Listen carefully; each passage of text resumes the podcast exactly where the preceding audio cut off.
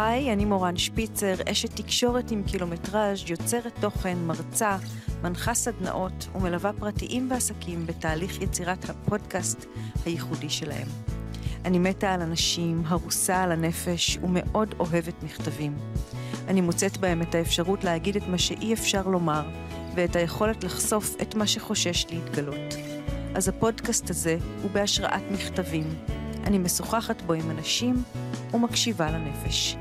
בכל פרק אני מביאה מכתב אישי, לרוב כזה שנכתב ולא נשלח, ומתוכו משוחחת עם אורח או אורחת באולפן שיכולים לתת לו מענה. ואני מזמינה גם אתכם לכתוב אליי.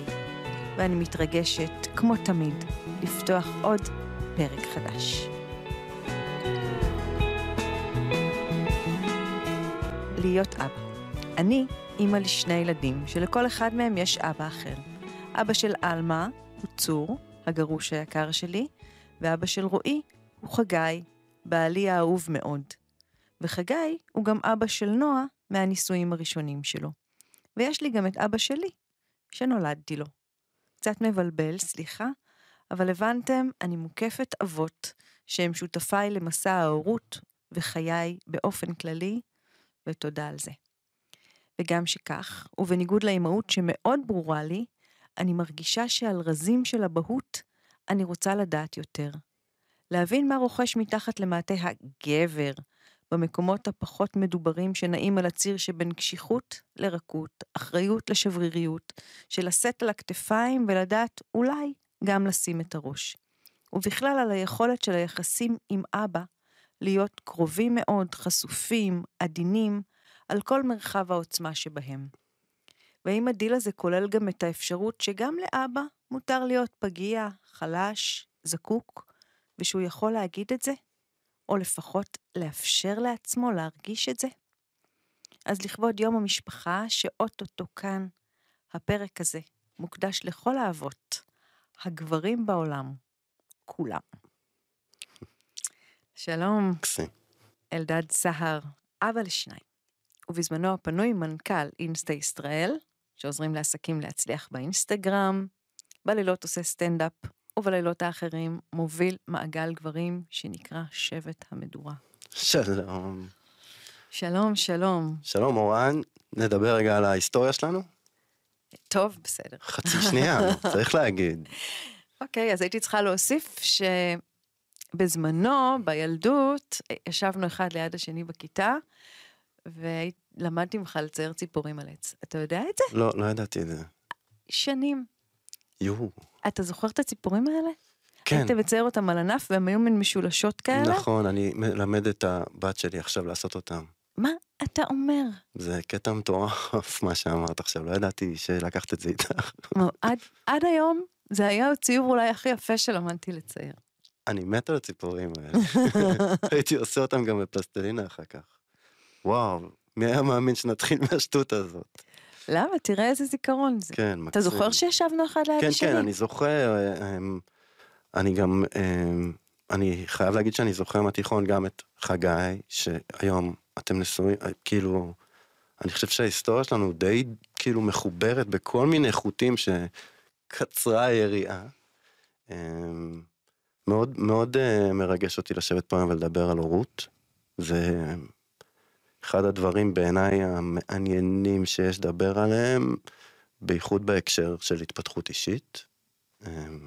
אני רואה בעצם סביבי, גם במעגל הגברים, גם בעולמות של הסטנדאפ, גם כמעט בכל מקום, אני ממש רואה איך הורות היא איזשהו סוג של מראה למי שאנחנו, ואיפה אנחנו בחיים, וזה בעיניי מקרין לכל מקום בכלל. אני לא יכולה רגע להתנתק רגע מהסיטואציה הזאת שפתאום אני רואה אותנו שנינו יושבים בכיתה הזאת ופתאום אנחנו יושבים פה ומדברים על הורות. וואו. איזה הזוי זה לרגע אחד שככה מתבוננים על זה לעומק. כאילו אם מישהו עכשיו היה מושיב אותנו בכיתה ולוחץ פסט פורוד והיינו פה, נכון? ממש. איזה משוגע. ממש משוגע. וואו. האמת שאם הזכרת את חגי זה קורה לי גם איתו.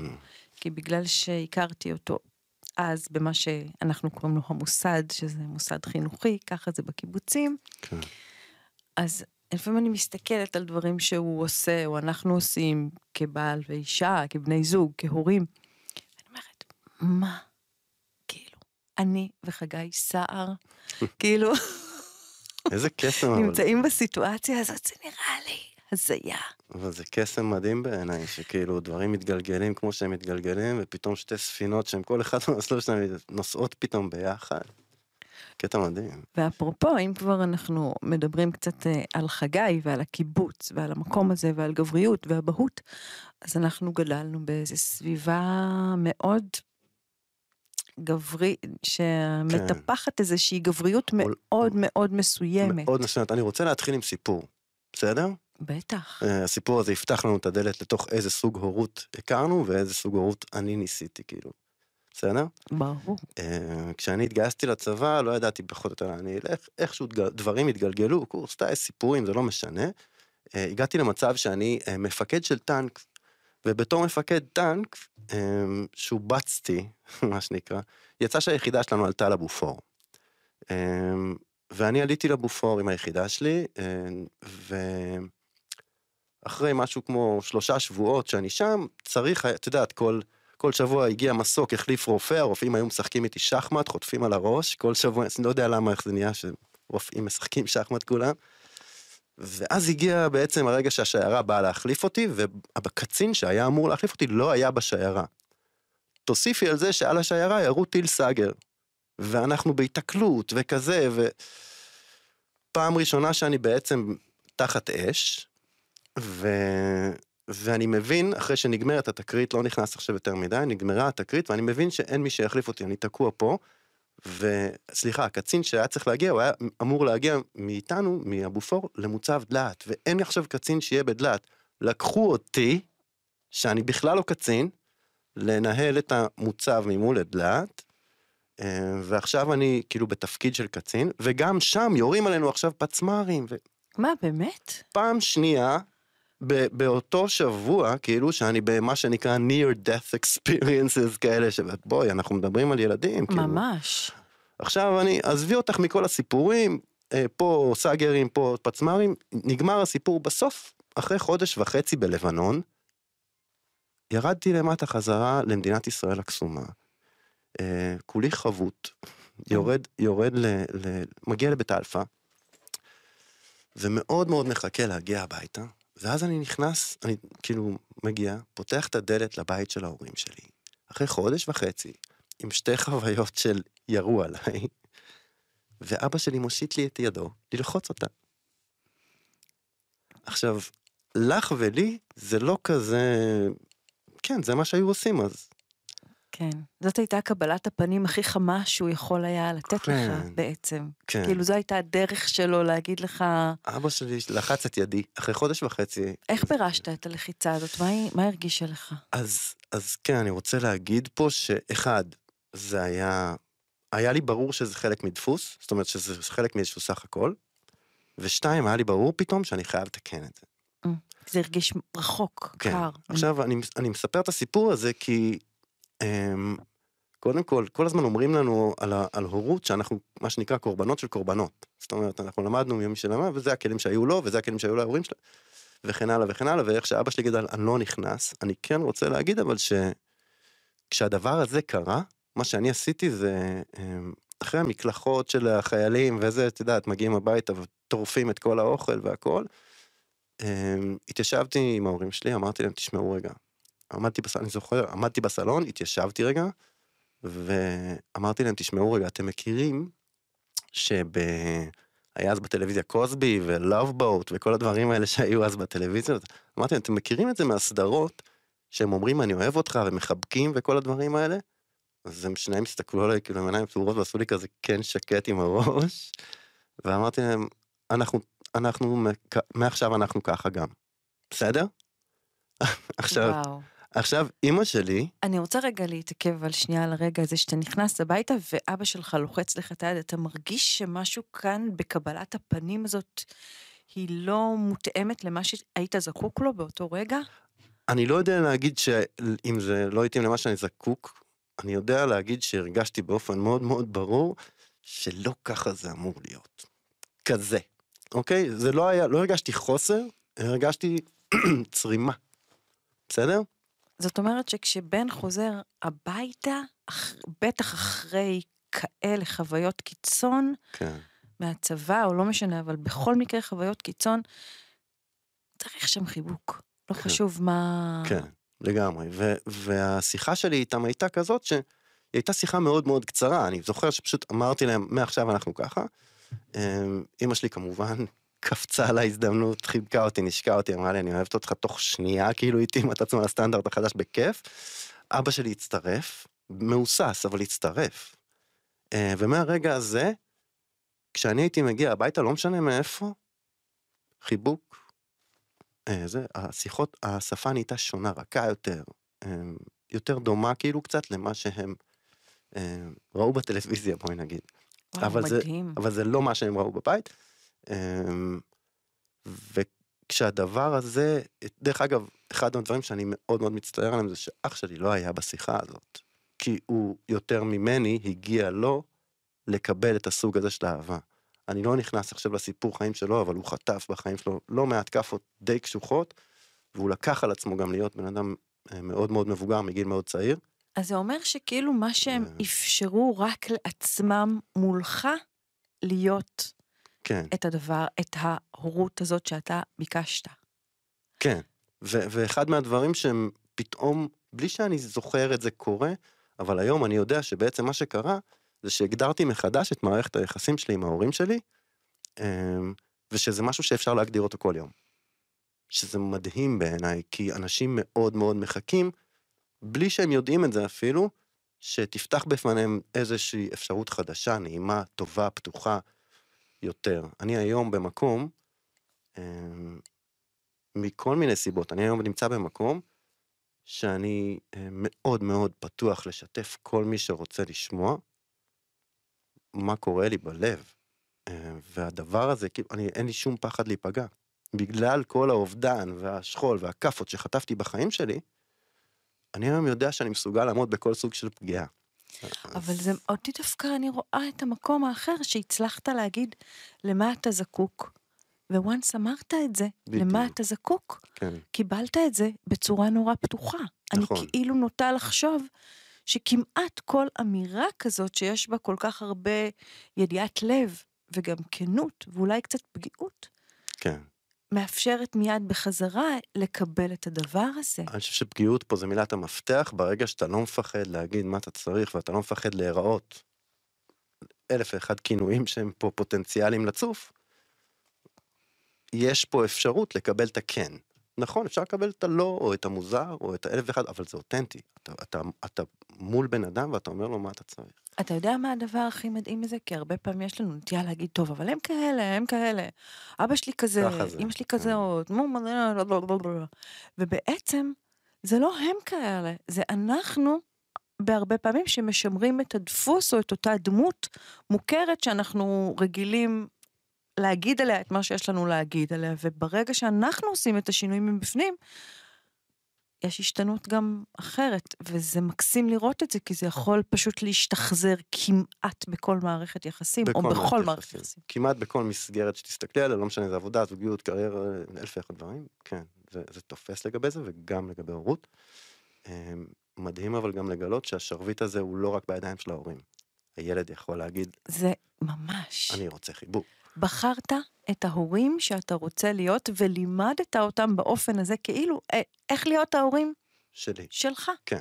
וואו, זה היסטרי. זה סיפור נחמד. אה, עוד סיפור, אני חושב שהוא בהקשר הזה, ומאז נהייתה לכם מערכת יחסים כזאת קרובה? אמ, המערכת יחסים שלי עם ההורים שלי הייתה מאוד מאוד אה, דינמית, אם תרצי, אני רוצה לספר עליה. אני אעשה, אני אעשה פה איזשהו סוג של קפיצה בזמן פה ושם, כדי להבהיר את העיקר של הסיפור. אמ, אז החלק הראשון שצריך לדעת זה שההורים שלי הם אנשים מאוד מאוד שונים אחד מהשני. אבא שלי היה בן אדם אה, מאוד מהודק, מנוהל רגשית, מאוד... אה, אה, הוא השתמש נגיד בשתיקות בתור כלי עבודה. הוא היה מאוד מאוד מאופק, אף פעם לא מרים את הקול, היה צריך ממש הרבה כדי להוציא אותו מהכלים. אמ, ו... ואני תמיד חשבתי על אבא שלי שהוא מאוד מאוד חכם, אה, אני גם היום חושב את זה, הוא, הוא היה איש יצירתי ו, ומיליון דברים, אני לא רוצה להתחיל להיכנס עכשיו לעוף עליו, כי אין לנו גם המון זמן, אבל כן להגיד שאולי אה, בניגוד אליו, אימא שלי הייתה בן אדם מאוד מאוד לא מפולטר. Mm. היא הייתה בן אדם מאוד אה, אה, יצרי, היא הייתה צועקת, רבה, מתנצלת, מחבקת, מרחלת על אנשים ששומעים אותה, אחר כך כאילו היא הייתה מאוד מאוד אותנטית, תמיד ב-200 אחוז, אוקיי? היא הייתה, אה, אני זוכר, כל מיני, היא הייתה תמיד מאמצת אליה בני אדם אה, בחיבוקים, מביאה אלינו הביתה אנשים שהיו צריכים את זה, מאמצת אפילו חתולים, כאילו, אמא, למה החתולים האלה באים לפה? אני לא יודעת למה הם באים. היא הייתה מחבקת פיזית? כן, כן, מחבקת גם פיזית וגם אה, רגשית ומנטלית ורוחנית. וואו. אנשים היו יודעים שכאילו, האישה הזאת תיתן להם את הבית, אוכל, לא יודע מה, שהם צריכים. אני נדהמת מחיבוק פיזי, כי אני לא כל כך מכירה את זה אה. בסביבת החיים הקיבוצית שלנו. אני לגמרי מסכים איתך, זה לא היה מקובל. אמ, ואני כן רוצה להוסיף שאני כל הזמן הסתכלתי על אמא שלי כאילו היא קצת משוגעת ביחס לאבא שלי, כאילו, כאילו היא, מה, מה זה ההתנהגות הזאת? ואני רוצה עכשיו לסיים באיזה שוס רגע. היא חיה את החיים שלה ככה כל הזמן, 100% אותנטית, תמיד אמרה מה שהיא חושבת. ההלוויה שלה הייתה ענקית, ענקית, מלא מלא אנשים היו. וזה לימד אותי כל כך הרבה על מי שהיא הייתה. עצם זה שהיא חיה ב-200% אותנטית, ואנשים תמיד ידעו מה הם יקבלו, והיא תמיד הקיפה את עצמה רק באנשים כאלה, לא אנשים שהם חצי כוח כמעט, שום דבר כזה, כולם ידעו מי זאת. ו... וזה לימד אותי שגם שם יש איזשהו סוג אחר של חוכמה. אמ, אני מספר את זה כי סגנון ההורות שלהם היה שונה. מי שהם היו בתור בני אדם היו מאוד מאוד שונים, והשיעורים שאני עברתי איתם היו מאוד מאוד שונים גם, אבל בסוף חייהם, עם כל אחד מהם, הייתה לי מערכת יחסים מאוד מאוד קרובה. אמ, אני לא יודע כמה להיכנס לעוד סיפורים שם, אני, אבל אני, אני חושב שאת רואה שהסיפורים האלה הם...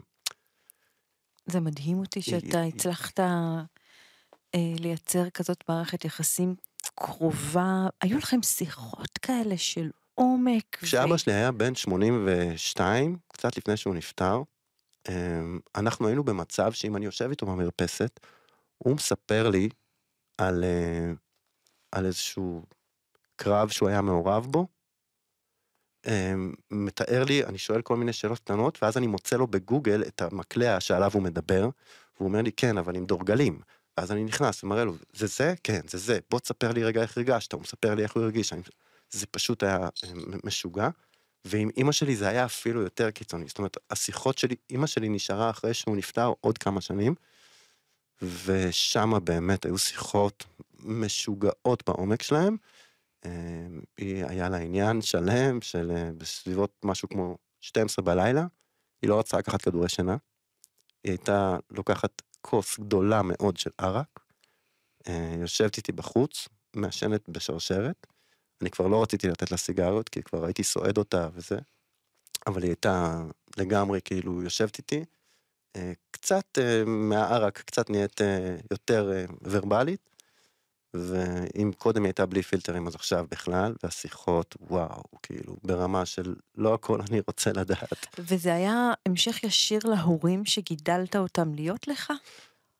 כן ולא, התקופות שלי ב- away from home היו לפעמים uh, תקופות שהם, uh, נגיד אחד מהדברים שהיו קורים לנו זה שאחת לכמה זמן, uh, אבא שלי היה יכול להושיב אותי על המדרגות ולהגיד לי, אלדד, הדבר הזה שאתה עכשיו uh, לאן זה הולך בדיוק? הם היו עושים לי שיחות ניעור, כאילו, mm. כשהם רואים שהילד לא בכיוון, הם היו עושים לי שיחות ניעור ממש, אבל חוץ מהשיחות האלה, תמיד כאילו, מה שנקרא בית חם, בית מאוד מאוד לא קיבוצי חוויתי איתם.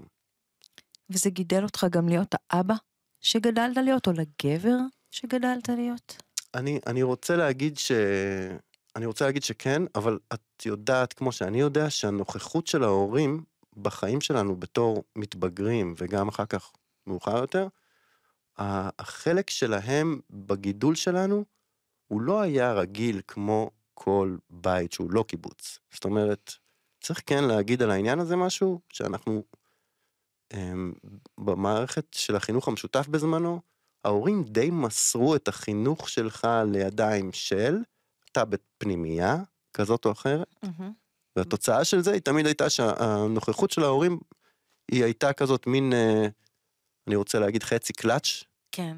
בסך הכל, כי גם- נכון? גם הם גדלו וגודלו בתוך המערכת. אני כאילו מרגישה כמה כולנו לכאורה היינו קצת כבולים בתוך המוסכמות האלה של מה התפקיד של כל אחד ומה הדרך ומה אני אמור, גם בתור הורה, אין לי מלא חופש להיות ההורה שאני נכון, רוצה להיות. כאילו, אני, אני חושב ש, שבשנים שאנחנו גדלנו, אה, בשביל אימא להיכנס ולהיות מעורבת ולהילחם ולתת אה, את כל האהבה שהיא רוצה לתת, חברתית זה היה קצת בעייתי. כן, גם יש מטפלת, יכולה, זה יכול להגיע להתנגשויות, לא? כן, כאילו המערכת לא, לא אהבה שהורים נוכחים מדי בחיים של הילדים שלהם, איכשהו. אני, כן, שוב, ועדיין, בכל משפחה, אף ילד לא התבלבל באמת מי ההורה שלו, וכל משפחה הצליחה גם לייצר לה קצת את הצביון נכון, אה, שלה, נכון, אני חושבת. מסכים איתך.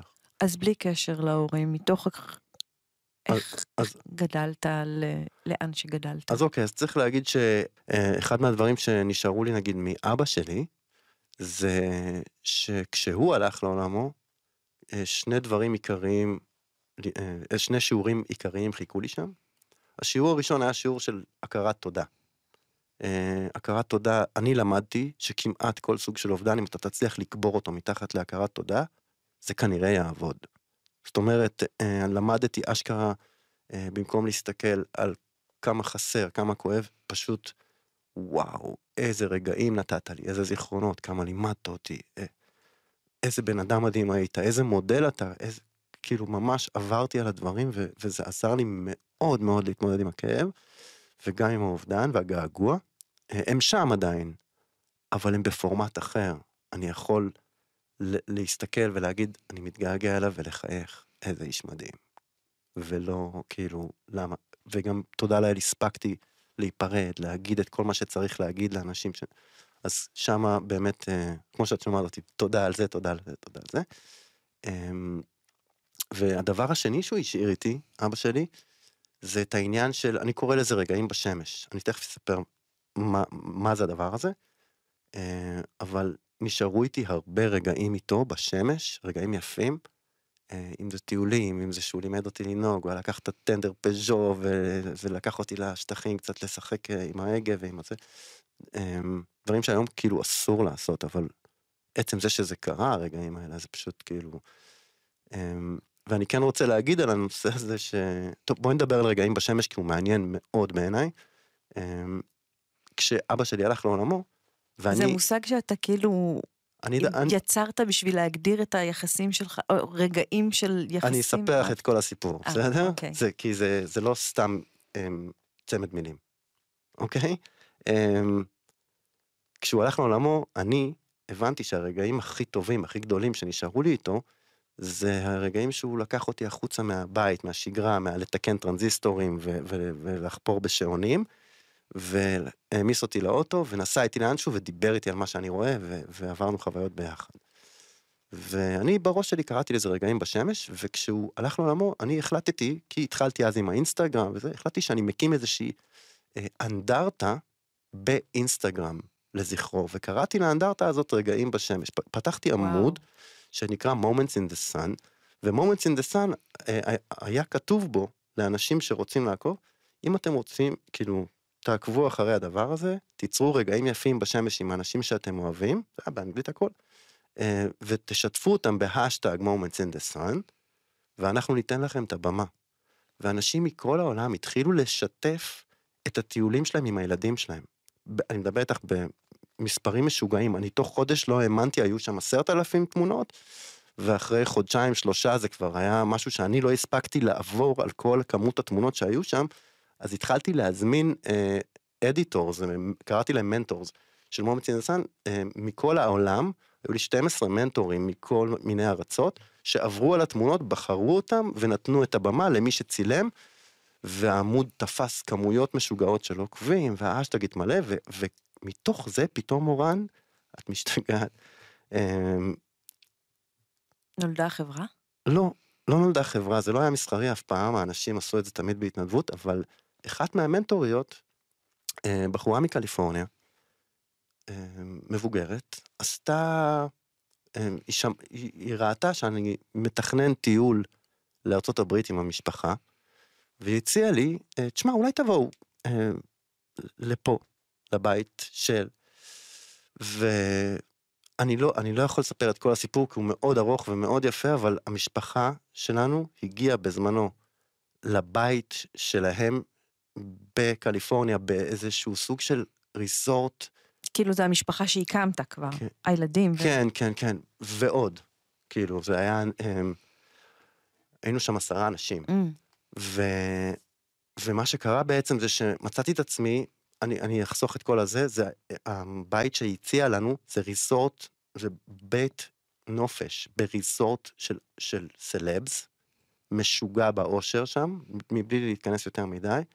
אה, ומצאתי את עצמי פתאום בסירה, איתה ועם, כאילו בסירה באגם בדרך למסעדה, שומעים מוזיקת קאנטרי ברקע, ואני חושב, וואי, אבא שלי, moments in the sun, תראה לאן זה הביא אותי, אני ב... אני ב... בלייק ארוהד בקליפורניה, על סירה, שומע קאנטרי, בזכות הרגעים האלה שהוא לימד אותי להעריך. יואו, זה מדהים. עפה לי הקוקייה. זה מטורף. אמ, וזהו, ו- ואני רוצה, אני אז בזמנו החלטתי שאני רוצה להיות אבא כזה, שלוקח את הילדים, מעמיס אותם לאוטו, ועף איתם לאנשהו, לא אכפת לי מה, מצידי תתגלגלו באדמה, אבל שיהיה לנו רגע יפה בשמש, אחד אפילו. אמ, בהתחלה הייתי גורר אותם לכל מיני מבנים נטושים באזור, רק כדי להצטלם שם, אחר כך אה, נגיד השבוע. לצורך האינסטגרם או לצורך החוויות? לצורך זה... החוויה. אני הייתי מתעד את זה ומכניס את זה אינדסן, אבל בגדול פוסטים שלי לא עלו לשם, רק נתנתי את הבמה שם. אז זה די נשאר ככה. אבל כן, באיזשהו שלב, אה, נגיד השבוע, הערתי אותם מוקדם, הם כבר בן 13, בת 7, הכנסתי אותם לאוטו, ונסענו שלוש שעות הלוך, ארבע וחצי שעות חזור. אבל הם התגלגלו בשלג. וואו. יואו, הוא השאיר לך כאילו משוגע. את המתנה הזאת של, ה... של זיכרון החוויות והחיבור דרך זה, שזה ממשיך. כן, כאילו אני, אני, עד היום אני מאוד מתחבר לאמירה הזאת של כאילו תשקיעו ב, ברגעים וחוויות ולא בחפצים, אני מאוד מאוד מתחבר לזה. אני באמת מאמין שהאושר נמצא שם והמשמעויות נמצאות שם. אמ, מה עוד מעניין להגיד בהקשר לא, אני אומרת, סיפרת קודם גם שאבא שלך היה כזה שתקן וקטן מילים, והכל כן, בא לידי כן. ביטוי, ואתה גם משתמש במילים לבטא אה, דברים שאתה רוצה להגיד אה, למאיה שלך, לצורך העניין הבת שלך הקטנה בת השבע, כן. שגם שהיא לא יודעת לקרוא, אתה משאיר לה מזכרות. כן, צריך להגיד שעכשיו היא כבר יודעת לקרוא, אני לא יודע אם יודעת לקרוא כאלה מסרים. אה, כן, אבל... היא בכיתה ב'. כן, אבל כן להגיד שאני בעצם משתמש אה, בפייסבוק, לפעמים אה, משתמש בו בתור כאילו איזשהו, זה נורא להגיד, אבל איזשהו מצבה בשבילי, שהיא תישאר, שאם הילדים יעברו לי על הפייסבוק יום אחד, כתוב להם, היי, אם את קוראת את זה סימן שהגיע הזמן לקרוא מה אבא כתב בפייסבוק שלו, אני לא יודע איפה אני, אבל כנראה שצריך לקרוא את זה. והשארתי לך פה כמה סימני דרך. והמכתבים וה, וה, האלה, אליה או אליו, אה, לילדים, הם באמת נועדו לזה ש, שקצת להבין מי זה היה האבא הזה, כי יכול להיות שהוא כותב עכשיו פאנצ'ים בשביל לקדם את הסטנדאפ, או שהוא כותב על אינסטגרם כדי לקדם את העסק, אבל בוא נבין רגע מי הוא באמת היה, ושם אני, במכתבים האלה, אני בעצם באיזשהו מקום רוצה שהם יקראו מה הרגשתי כלפיהם, מה היה התפקיד שלהם בחיים כן. שלי, מה היה הצד השני, לרגע שהם זוכרים, אם הם יזכרו אותו. אז אני שומע, אני מרגישה מהמכתבים שזה יותר מי אבא היה, אלא מה אבא הרגיש. כן, וזה לגמרי. דבר ענק. אז בוא נשמע מכתב אחד של מאיה. היי מאיה, קצת אחרי יום הולדת שבע, יצא כמה פעמים שהתגנבת למיטה ונרדמת מאחורי הגב שלי.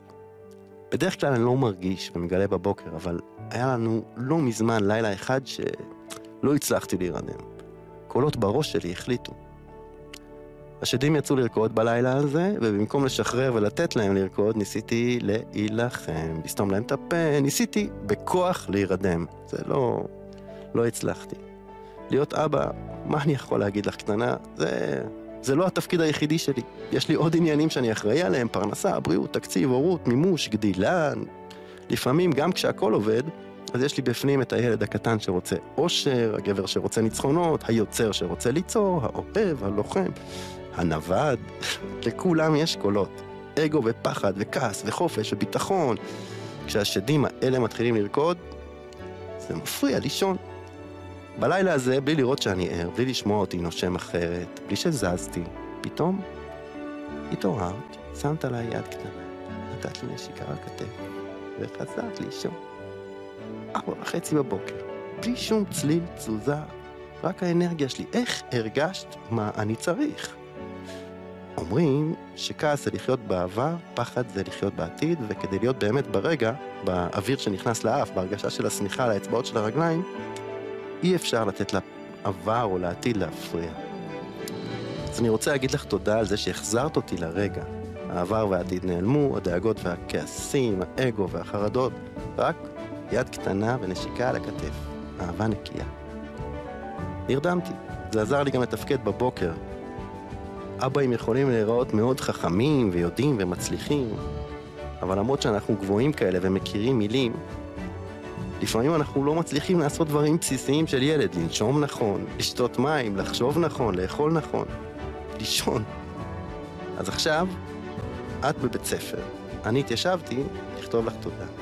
גם אני קצת תלמיד. אני מתעקש להמשיך להיות תלמיד. ורציתי לספר לך על הרגעים האלה שאת מצטרפת לסגל המורים שלי. אבא. וואו, זה א', מרגש, וב', היכולת הזאת להגיד, כאילו, הבאים הם חכמים, מצליחים, אבל את יודעת, הם גם יכולים שלא. אני לא מצליחה לדמיין את אף אחד מהאבות, שלנו? האבות של הילדים שלי גם, אומרים, אומרים את זה. אומרים את זה? כן. אמ, אני, אני חייב להגיד שאני חי באיזושהי תובנה, אחת מהיכולות של, של אנשים שהם בכלל ב- ביוצרים, זה להיכנס לראש של מי שלידך. אוקיי? להבין מאיפה הוא בא, למה הוא פועל כמו שהוא פועל, ולנס, ולס, או להסתכל על זה בחמלה, או תעשה עם זה מה שאתה רוצה. אה, אחד מהתובנות זה שילדים מסתכלים עלינו בתור התחלה, בתור סופר הירוז. זאת אומרת, האיש הגבוה הזה שמסוגל, הדלת לא נפתחת, ואז הוא מצליח להכניס את המפתח בדיוק לתוך החור הזה ולסובב אותו, ופתאום הדלת נפתחת וכולנו יכולים להיכנס, בואנה, מי זה האיש המת... מה זה? זה אבא שלי? וואו, הוא fucking כל יכול. זה מדהים. ואז יש איזשהו רצף קטן של, שאין מה לעשות, לאט לאט ה superheroes האלה מתחילים קצת לאכזב פה ושם. לא ברמה של אה, הם צועקים עלינו, מרביצים לנו, ברמה בסיסית של הוא הבטיח לי פטל והוא שכח. superheroes לא שוכחים. מבינה? כן, אבל מעבר למה ש... באופן שבו הילדים חווים אותנו, אותנו, כן. איך אנחנו חווים אותנו, אוקיי? או איך אנחנו חווים או חושבים שאנחנו אמורים להיראות, אני לא מדברת עליי כאימא, עליי, אני מדברת יותר על, על אבא, אני... אז כן, אז אני כי רוצה... חגי שלי, למשל, הוא לא רעב, הוא לא עייף, הוא לא קר לו. כאילו, תמיד, תמיד נראה לי שהוא מחזיק את דמות המפקד הזאת. אז ו- כן, אני, אני חושב שזה נכון אה, להחזיק את הדמות של המפקד, להחזיק את הדמות של המנהיג, אבל זה חשוב גם להיות המחבק והמכיל והמאפשר והסופג וה, והמבין והמעצים. וואי, להיות מעצים זה לא להיות מפקד. אתה צריך להיות מסוגל, אני אתן לך, אני, תראה, זה נורא נורא נכון בכל המילים, אני חושבת שכולם ידעו להגיד את זה, אבל להניח את הגבר שאני, כאילו ככה, במקום של לא נרדמתי, יד קטנה, אבאים הם לא כאלה כמו שאת חושבת. זה, כן, זה, אני- זה משהו, זה משהו בעיניי. אז אוקיי, אני, אני חושב שזה קשור גם למעגל הגברים, זה קשור באופן כללי לחוויה שאנחנו עוברים באיזשהו גיל מסוים, שאתה מבין שדווקא כשאתה מוריד את הגלימה, ואתה מוכן להראות חולשה, פגיעות, הנה, קחו את הלב שלי, אני לא מפחד, מה שיקרה יקרה, אני יודע לתקן אותו. בואו, הנה, אני מוכן, כאילו, אה, אני קורא לזה, אני קורא לתפיסה הזאת, זה קצת אידיוטי, הכלב ימות. יש אנשים שלא ייקחו כלב, כי הכלב ימות. מהמם. ויש אנשים שאומרים, אני מוכן לעבור את הכאב הזה, אם בדרך אני חווה אלף ואחד רגעים קסומים שאני עף לחלל מרוב אושר. וזה נכון לגבי מערכות יחסים, וזה נכון לגבי הורות, זה נכון לגבי כל דבר. אם אתה חי את החיים שלך בפורמט הכלב ימות, כנראה שאתה לא תחווה את הבליס המשוגע של אהבה, אה, ש... את מבינה מה מתכוון? כן, ברור. ולבוא אתה- לבת שלך ולהגיד לה, תשמעי, אני יודע שאני לפעמים מאכזב אותך, תני לי רגע גם להפתיע אותך לטובה. תני לי למלא לך את החיים בדברים שלא ציפית שיקרו. אה, תני לי להרים לך ברמות שכאילו הם לא חלק מהמסגרת של תגמול, עונש, הבאת תעודה טובה, אני קונה לך מתנה. לא. אני עכשיו אומר לך, אני מסתכל לך בעיניים ואומר לך, תקשיבי, אני רוצה לבלות איתך זמן איכות, בואי איתי החוצה, אנחנו הולכים פשוט לטייל בשדה ולהחזיק ידיים. מתאים לך? וכאילו זה נשמע מטומטם, אבל זאת בשביל ילד, זאת הפתעה מהממת, כי זה לא אבא בטלפון, זה לא נשמע מטומטם, אה אוקיי, בכלל. זה נשמע מקסים, וזה נשמע הגיוני, כן, וזה נשמע אולי לא תמיד, אולי קצת זר לאורח החיים שאנחנו מסגלים או סיגלנו לעצמנו. כן. זה גם לא מתאים לחורף שקר בחוץ. לא יודעת, אה, נראה לי אבות כמוך יכולים להתקרבל עם הילדים, או לעשות איתם דברים אז- כאלה. כן, אז תודה לאל ש... ש... אפרופו להתג... כן, תודה לא, לאל ש... שוט, שוט, אני, אני איתה. תורידי. על המדורה הזאת, על הגברים אה, סביב המדורה שאתה, שבט אה, שלך, של כן. מע- מעגל הגברים, מה זה? אמ, אמ, מדובר כרגע על איזשהו סוג של אה, מפגש פעם ב, שאנחנו יוצאים ליער, מבלי לספר עכשיו יותר מדי איך זה נוצר, אני, אני בעצם, אמ, אנחנו יוצאים ליער, מתחת לכוכבים, מדליקים מדורה, וסביב המדורה הזאת בעצם אני במשך משהו כמו שעתיים שואל שאלות שמאפשרות לאנשים לשתף את מה שמתאים להם, במידת האותנטיות והעומק שמתאימה להם, ובלי שיפוט ובלי תיקונים, אף אחד לא אומר מה דעתו על מה שמישהו אמר, ואחרי משהו כמו שעתיים, אה, אנחנו מחליפים מוד, ועכשיו כל אחד יכול לבקש מהמעגל את החוכמה שלו, בפורמט של תנו לי עצה, תנו לי ניעור, תנו לי סתירה, תנו לי מילה טובה, תנו לי תובנה, וברגעים האלה, אחרי שבמשך שעתיים פתחת ופתחת ואף אחד לא שפט אותך, עכשיו אתה יכול לקבל מאנשים את, ה, את החוכמה שלהם, לקבל מהמעגל את החוכמה שלו, והפורמט הזה מייצר אמ, איזשהו סוג של, אני לא יודע אפילו כבר איך להגדיר את זה, השראה, זה מעצים, זה... עכשיו צריך להגיד שכל הגברים שנמצאים שם בעצם הם כולם קצת כמו כל הגברים שאנחנו מכירים, כל היום עם גלימה.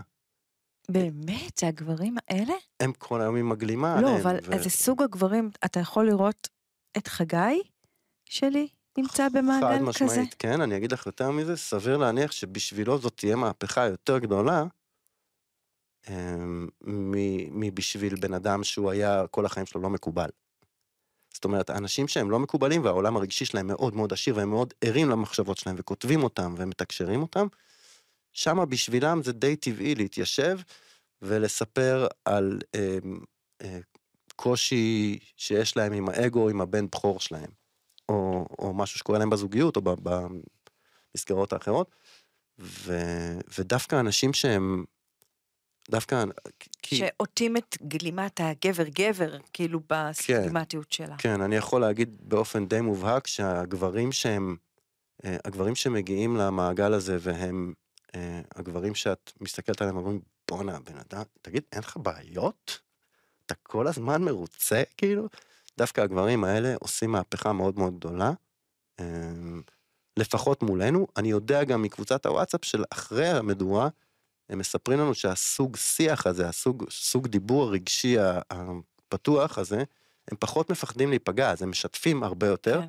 והם שואלים גם הרבה יותר, השיטה הזאת של לשאול שאלות, אה, נכנסת לשיח שלהם עם הילדים שלהם, עם הבנות זוג שלהם ועם המסגרות של, של הקריירה, וזה מייצר הקשבה אחרת ותוצאות אחרות, ואני אשכרה מקבל פידבקים אה, משוגעים ברמה של, עזבי פידבקים עליי, אתה ככה, אתה ככה, אני. מדבר איתך על, על מה זה פתח. זה כאילו... מה קרה להם בחיים בזכות הס, הסוג שיח הרגשי הפתוח הזה של, היי, אני צריך חיבוק, אני מחזיר אותנו לסיפור שהתחלנו איתו, היי, אני צריך חיבוק עכשיו.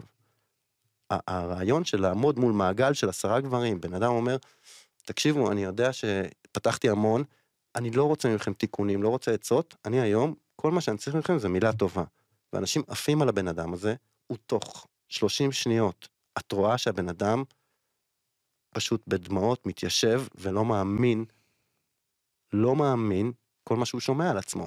זה כאילו גברים מדברים רגשות זה- ומאפשרים לעצמם להיות את כל מה שהוא לא הם בעצם, או כן. ב- בחליפה המהודקת. כן, או צריך, ה- לה, צריך להגיד שאני אני שמתי לב שהם לא כל כך ממהרים לדבר אה, על רגשות, אלא הם יותר מתארים את התהליכים המנטליים שעוברים עליהם Mm. בתוך העולם הרגשי. זאת אומרת, האינטליגנציה הרגשית שלהם מאוד מאוד גבוהה, אבל הם, הם, הם, הם מפרקים אותה ל... הם, אני, אני יודע שזה אגו, אני יודע לתת לאגו הזה לצוף, לקרוא לו בשם, אני יודע זה, אבל זה חוזר, הדפוס הזה חוזר, וזו מחשבה רעילה, וזה כל הזמן רודף אותי, ואני אשמח שתגידו לי XYZ. ומה המשמעות בשבילך, לגבריות שלך, לאבהות שלך, לאדם שאתה, אה, להוביל מעגל כזה של גברים, או להיות ההולך בראש המחנה עם הגבר הזה שהאגו שלו מרשה לעצמו להיות קצת בצד, והלב שלו יכול להיות מאוד פתוח, והאור יותר דק. אני מתנהג שם כמו אחד מהמעגל בעצם, גם אני משתף את העניינים שעוברים עליי, והתוצאה של זה היא בעצם ש... שאני יוצא משם גם, אמ, אני יוצא משם אה, מועצם בעצמי. אה, אני, אני למדתי שיעור מאוד מאוד מעניין בהקשר הזה, אם אתה רוצה להרגיש בעל ערך, תן ערך. אתה רוצה להתקדם, תקדם אחרים. אתה רוצה חברים, תן חברות. אתה רוצה אהבה, תן אהבה. אתה רוצה ביטחון, תן ביטחון. תמיד, כאילו, וזה בדיוק מה שקורה שם. זה בדיוק זה. וזה. זה מתורגם גם אחר כך לכל אופן שבו אתה מנהל חברה. כן. זה, הקצה המצחיק של זה, זה שאת יודעת, במעלית מישהו שואל אותי מה שלומך, ואני פשוט פותח את כל מה ששלומי, ואנשים כבר מפסיקים לדבר איתי במעלית, ויש לי את המעלית לעצמי. אה, אבל, אבל כן, אני כבר, אני הפסקתי לנהל שיחות חולין. זה לא מעניין אותי יותר. את יודעת, אני כאילו יודע על בן אדם מה קורה לו בבית, והוא מתחיל לבלבל לי את המוח, תקשיב, הבאנו משקיע בעבודה, עזוב אותי, מעניין לי את התחת המשקיע שלך, בוא, אני יודע מה קורה לך בבית, בוא נדבר. אז אני שם היום, פחות מעניין אותי הקשקושים. אבל איך זה תורם לך לה- להתפתחות? כאילו, איך זה יכול להיות, איך אני יכול להיות מנכ"ל יותר טוב, אבא יותר טוב, מבחינתך אולי אזרח יותר טוב? וואי, זו שאלה מהממת, אני אצטרך לענות לך בעתיד. כאילו, שאני אדע מה קרה איתי בתור בן אדם, ומה השתנה לאורך זמן על הדבר הזה. אני יכול רק לנחש שזה לטובה, אבל אין לי מושג מה יהיה האפקט של זה לטווח הארוך. נראה לי פשוט נעים להסתובב באופן יותר רך מול העולם, ולא להרגיש כל הזמן נורא נורא שמור. חד משמעית, אני היום מסתובב בעולם, התחלתי להגיד לך שאני היום מסתובב בעולם, אני יודע שלא משנה מה יקרה, הלב שלי, כמה שהוא ייפצע וייפגע, אני יודע שאני אצליח לתקן אותו, אז אני מסתובב איתו מאוד מאוד פתוח, מאוד פגיע, לא מעניין אותי אם מישהו יגיד לי עליי משהו רע. אני לא, אני לא באמת אכאב את זה. אז, אז אני מתנהל בעצם, דרך, דרך אגב, גם לא נדרש ממני היום אומץ לעלות לסטנדאפ נגיד ולעשות פדיחות, או... זה לא, זה לא עושה לי כלום. אני לא נדרש ממני אומץ, זה- זה מה שאני מנסה? להגיד, כן. לא נדרש ממני, אני יודע ש, שלא משנה מה יקרה, איפה שזה יקרה, עם מי שזה יקרה, אני אצליח לצאת מזה, אני אהיה בסדר. כי... אני חושבת הפוך, אולי גם עצם העובדה הזאת יאפשר לך לחיות את, ה, את הדברים בעוצמות, או להגיע לאיזשהו סוג של הגשמה, שכשאתה לא מחשבן, אז בעצם סגרת מעגל עם מה יגידו. אה, נכון, מאיה. מאיה, גידו. כן, אה, מסכים איתך, כן. אולי זה בעצם ה... מה יגידו שלנו, הקיבוצי הזה, כן, אתה יודע, כן. שהיה ההולך בראש המחנה. זה מדהים, כי לפני שבאתי לפה היום, אחד מהדברים שחשבתי עליהם זה, אה, התייעצתי לפני זה עם חברה, אני מגיע לפודקאסט עם מישהו שאני מכיר, ויכול להיות שאני אתחיל לברבר בלי שליטה על הכל וזה, ו... ואם הילדים שלי ישמעו את זה, ועם זה, ועם זה, ועם זה, וזאת הייתה התובנה מהשיחה הזאת, פשוט תביא את מה שיש לך להביא, מה אכפת לך, מה יגידו, כאילו, וזה בול. זה בול זה. יואו, תקשיב, סגרנו מעגל היסטרי משני התלמידים האלה שישבו במוסד החינוכי כן. גלבוע, בן בית אלפא, בת מסילות, אני חשבתי המון מה יגידו, אני... אתה כן, ז... כן, אני זוכר אותך, היה מאוד חשוב לך. ואני שמחה שאתה כבר לא שם, אני נפרדת מזה לאט לאט, ועושה את צעדי הגדילה שלי. אני רוצה להגיד לך עלייך איזה משהו קטן. אחד מהדברים שאני לומד בחיים האלה זה שכשאתה מגדיר את כל הערך העצמי שלך על משהו חיצוני כמו קריירה, זוגיות, לא משנה מה, אה, ומושכים לך את השטיח הזה מתחתיך, את היום עוברת מסע מדהים של לזהות מה הערך האמיתי שלך. והסנטר שלך, ברגע שהסנטר שלך ברור לך, בעיניי אימהות, זוגיות, מימוש עצמי, הם כולם כאילו הולכים לטוס, אז אני מאוד אופטימי. תודה רבה, איזה כיף. וטוב, תוציא לנו מסר לסיום. מסר.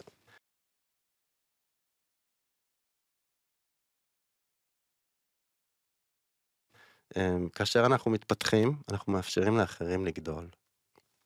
רק דיברנו על זה. אה, כאשר אנחנו יוצרים הדהוד מועצם, אנחנו מאפשרים לאחרים להעצים את הדהודם.